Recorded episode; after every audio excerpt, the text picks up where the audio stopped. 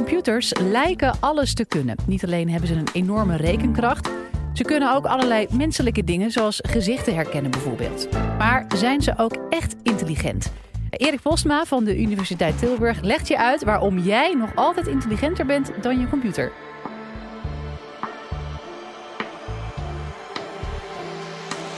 Live vanuit Club Air is dit de Universiteit van Nederland. Waarom ben je intelligenter dan de computer? Waarom ben je intelligenter? Tegenwoordig kan de computer steeds meer. Computers worden steeds slimmer en kunnen steeds meer moeilijke taken uitvoeren. Bijvoorbeeld, een van de eerste taken die een computer onlangs uh, kon, was het herkennen van katten uit video's. Katten uit video's. Dat kon YouTube of kon uh, Google uh, voor zorgen dat ze dat herkenden. En dat is een enorme doorbraak. En in 2012 gebeurde dit, maar in 2016 gebeurde nog iets bijzonders. DeepMind, het bedrijf dat gekoppeld is aan Google, was in staat om een eeuwenoud bordspel te spelen, het spel Go.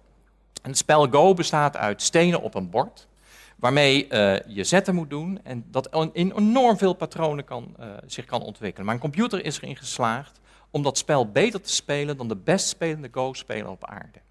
En dat is een enorme doorbraak. En dit soort doorbraken zorgen ervoor dat mensen heel optimistisch worden over de toekomst van de computer. Maar het zorgt er ook voor dat mensen pessimistisch worden. En een goed voorbeeld is Elon Musk, dat is de directeur van de Tesla-auto's. Hij maakt zich zorgen over de toekomst van de AI, van de kunstmatige intelligentie. Waar hij bang voor is, is dat de computers de mensheid gaan overnemen. Dat ze slimmer worden dan de mens. En hij waarschuwt daarvoor. Maar hoe intelligent zijn computers nu echt? Dat is eigenlijk de vraag. En een van de belangrijke dingen om te bedenken is dat uh, computers in feite hele complexe rekenmachines zijn. Ze zijn te vergelijken met de, de, rekenmachine die je op de middelbare school krijgt, maar dan in staat is om veel complexere berekeningen te maken dan uh, één simpele rekensom.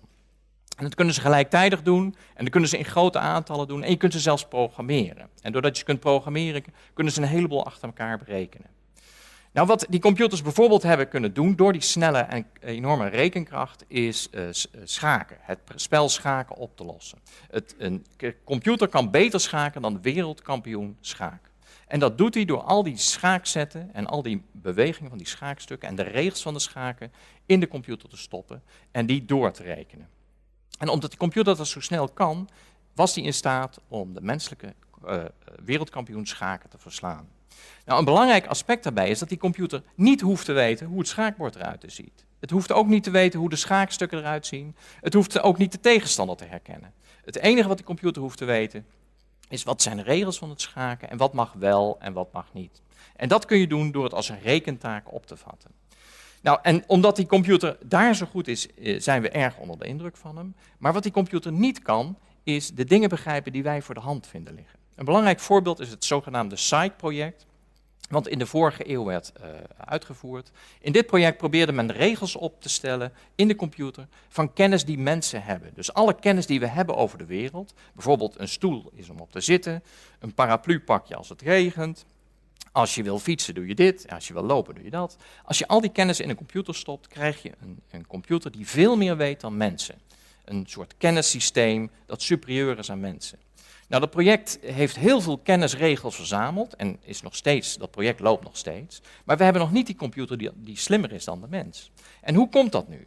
Nou, een van de redenen is dat wanneer wij bijvoorbeeld kennis, alledaagse kennis, aan een computer willen vertellen, denk bijvoorbeeld aan wanneer je fietst. Als je op de fiets zit en je wil linksaf gaan op je fiets, wat doe je dan? De meeste mensen zullen zeggen, dan doe je stuur naar links. Maar als je dat, en ik zou niet aanraden om dat thuis te proberen, want als je dat doet, dan val je om.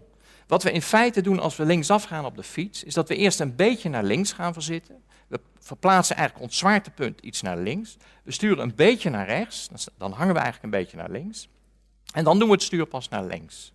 En dat is eigenlijk uh, hoe wij sturen. Maar daar zijn we ons niet van bewust. Dat noemen we ook wel impliciete kennis. En die impliciete kennis is heel moeilijk over te dragen in regels in een computer. En dat is een van de redenen dat dat SAI-project niet echt leidde tot een computer die meer weet dan een mens. Maar vanaf de begindagen van de kunstmatige intelligentie was er ook een andere stroming van onderzoek. En die, dat noemde men neurale netwerken. En, oftewel kunstmatige neurale netwerken. En dit waren modellen die een beetje geïnspireerd waren op de structuur van de menselijke hersenen. En in de 50 jaren van de vorige eeuw was daar het eerste neuraal netwerk, het zogenaamde perceptron. En dat was eigenlijk een heel eenvoudig systeem dat een heel eenvoudig plaatje van bijvoorbeeld een cijfer kon herkennen.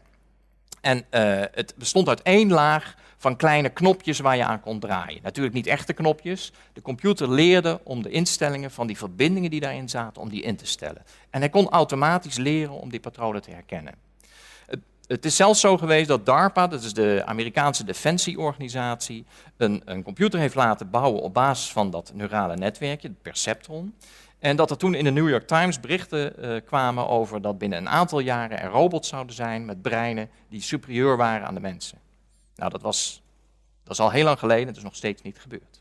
Dus na een tijdje bleek ook dat die perceptrons eigenlijk wat te beperkt waren. Ze waren niet flexibel genoeg. En toen is men andere dingen gaan uh, uh, onderzoeken. En dat was de eerste golf van neurale netwerken. En pas in 1990, rond 1990, vorige eeuw dus, ontstond er een tweede golf van neurale netwerken, waar men ging kijken naar complexere vormen van die neurale netwerken, waarmee, waarmee je meer lagen van verbindingen had. En het bleek mogelijk te zijn om die neurale netwerken te trainen, automatisch te trainen aan de hand van voorbeelden. Dus niet met regels, je liet het gewoon voorbeelden zien, je zei wat het voorbeeld was en hij leerde automatisch dat herkennen. De twee pioniers die daar belangrijk bij zijn om te noemen zijn Jeffrey Hinton, die is momenteel verbonden aan Google, en de andere is Jan LeCun, die is nu de directeur van het AI Research Lab van Facebook. En Jan LeCun is beroemd omdat hij in die tijd, in die tweede golf, een neuraal netwerk heeft ontwikkeld dat postcodes kon herkennen, handgeschreven postcodes op brieven en op kaarten. En uh, dat was een grote doorbraak toen. Maar ook die tweede golf kwam ten einde, omdat men op een gegeven moment zag van ja, je kunt wel postcodes herkennen, maar je kunt geen plaatjes herkennen. En het lukte ook niet met die neurale netwerken. En de derde golf van neurale netwerken, daar zitten we eigenlijk nu in. En dat is nu is de revolutie van het zogenaamde deep learning. En het grappige is dat diezelfde technieken uit die tweede golf nu weer gebruikt worden. Dan wel iets grotere netwerken, iets meer lagen. Maar de grote doorbraak is dus niet de techniek, maar de beschikbaarheid van heel veel data. Dat komt natuurlijk door Facebook, Google en al die grote internetbedrijven. En ook veel krachtiger computers. Computers die een heleboel berekeningen tegelijkertijd kunnen uitvoeren.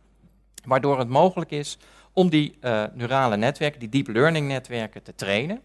En uh, uh, dat netwerk van LeCun, wat ik net noemde in de tweede golf, dat is eigenlijk de basis voor dat deep learning netwerk wat we nu tegenkomen.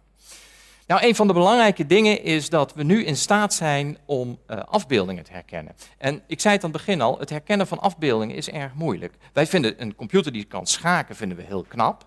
Maar eigenlijk is het nog knapper als een computer afbeeldingen kan herkennen. En een belangrijke vraag is bijvoorbeeld, kunt u herkennen wat er op dit plaatje ziet, wat ik u laat zien hier? Dit is een plaatje wat heel moeilijk te herkennen is, omdat de contouren hier weggehaald zijn. U ziet wat zwart-witte vlekken en u denkt dat is misschien een koe of iets anders. Maar dat is het niet. Als ik de contouren laat zien, dan ziet u plotseling dat het een gezicht is, een verborgen gezicht, wat pas zichtbaar wordt als die contouren gegeven worden. Nou, dus om aan te geven dat hoe moeilijk het is eigenlijk is om uh, in dit geval gezichten te herkennen.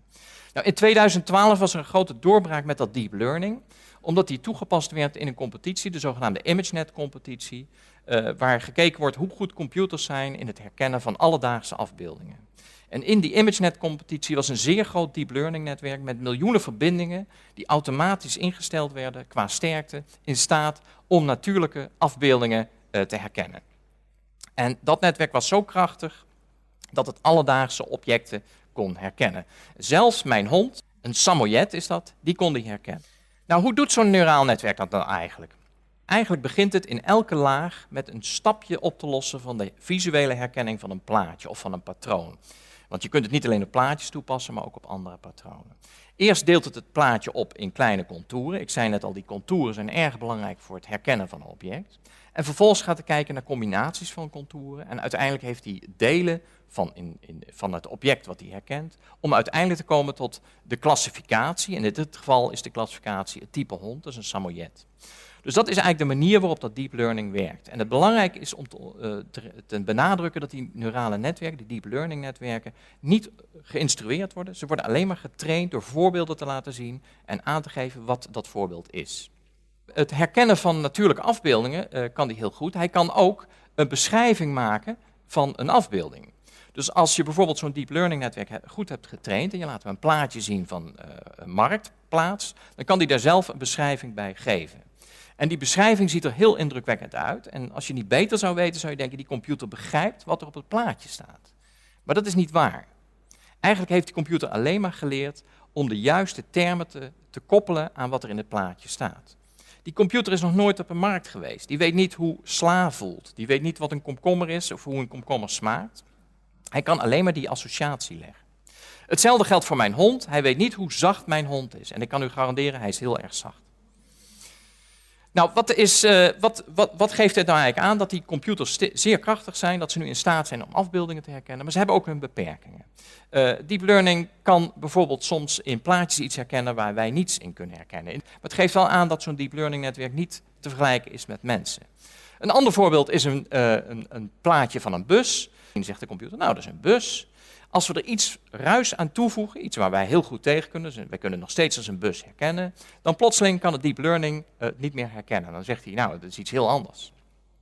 En die fouten maakt hij dus omdat hij gevoelig is voor ruis. Nou zijn dit misschien problemen die in de komende tijd wel opgelost worden, maar het geeft uh, de beperkingen aan. Waar gaat het nu de komende tijd heen met dat deep learning? Nou, een interessante toepassing die door Jeffrey Hinton, een van die pioniers die ik noemde in het kader van die tweede golf, en die dus nu verbonden is aan Google, noemde, is dat we in de nabije toekomst wellicht gehoorapparaatjes kunnen maken die uh, op basis van dat deep learning uh, bijvoorbeeld een Franse taal als input krijgen en dat vertalen naar Nederlandse zinnen. Dus als je nou een Franse vriendin of vriend hebt en je spreekt geen Frans, dan doe je dat gehoorapparaatje in en wordt die Franse spraak direct vertaald naar Nederlandse spraak. En als die Franse vriendin of vriend van jou dan het omgekeerde apparaatje heeft, dan kun je met elkaar communiceren. Het is nog niet zover, er is ook nog heel veel aan te doen, maar er is wel een bedrijf die dit al aanbiedt. Dus het, is, het komt nu in, in, uh, in de picture dat dat zou kunnen gaan gebeuren. Een ander voorbeeld is eigenlijk waar de toekomstige computer naartoe gaat. Dat is niet een computer die ons gaat overheersen, het is meer een vriendelijke computer of een robot. En daarbij uh, denk ik aan uh, de dikke dame, de pratende schilderijen uit de Harry Potter film. Uh, als Harry Potter in het kasteel komt, praat hij met de dikke dame op een schilderij. Dat is een beeld wat ik vaak heb bij, de toekomstige computer. Een gezicht op een beeldscherm. En dat gezicht, dat ziet jouw uh, non-verbale communicatie, of je blij bent of verdrietig. En die kan met jou communiceren. En dat is eigenlijk een stip aan de horizon die nu binnen bereik komt dankzij dat deep learning. Dus je zou kunnen zeggen dat uh, we helemaal niet zo bang hoeven zijn voor die toekomst. Dat we eigenlijk kunnen zeggen van nou, uh, waarom ben jij intelligenter dan de computer? De reden is omdat jij meer weet over de wereld. Je hebt alledaagse kennis en die computer is wel heel krachtig en heeft allerlei dingen met elkaar weten te verbinden, maar die heeft geen wezenlijk begrip van de zaken waar hij iets over doet. Als hij nou een beschrijving geeft van een plaatje of als hij een go-spel speelt, hij weet eigenlijk niet wat het spel is. Hij kan alleen maar die patronen omzetten in andere patronen. En dat is de reden waarom mensen nog steeds intelligenter zijn dan de computer. Wil je nou meer afleveringen van de Universiteit van Nederland horen? Check dan de hele playlist en ontdek het antwoord op vele andere vragen.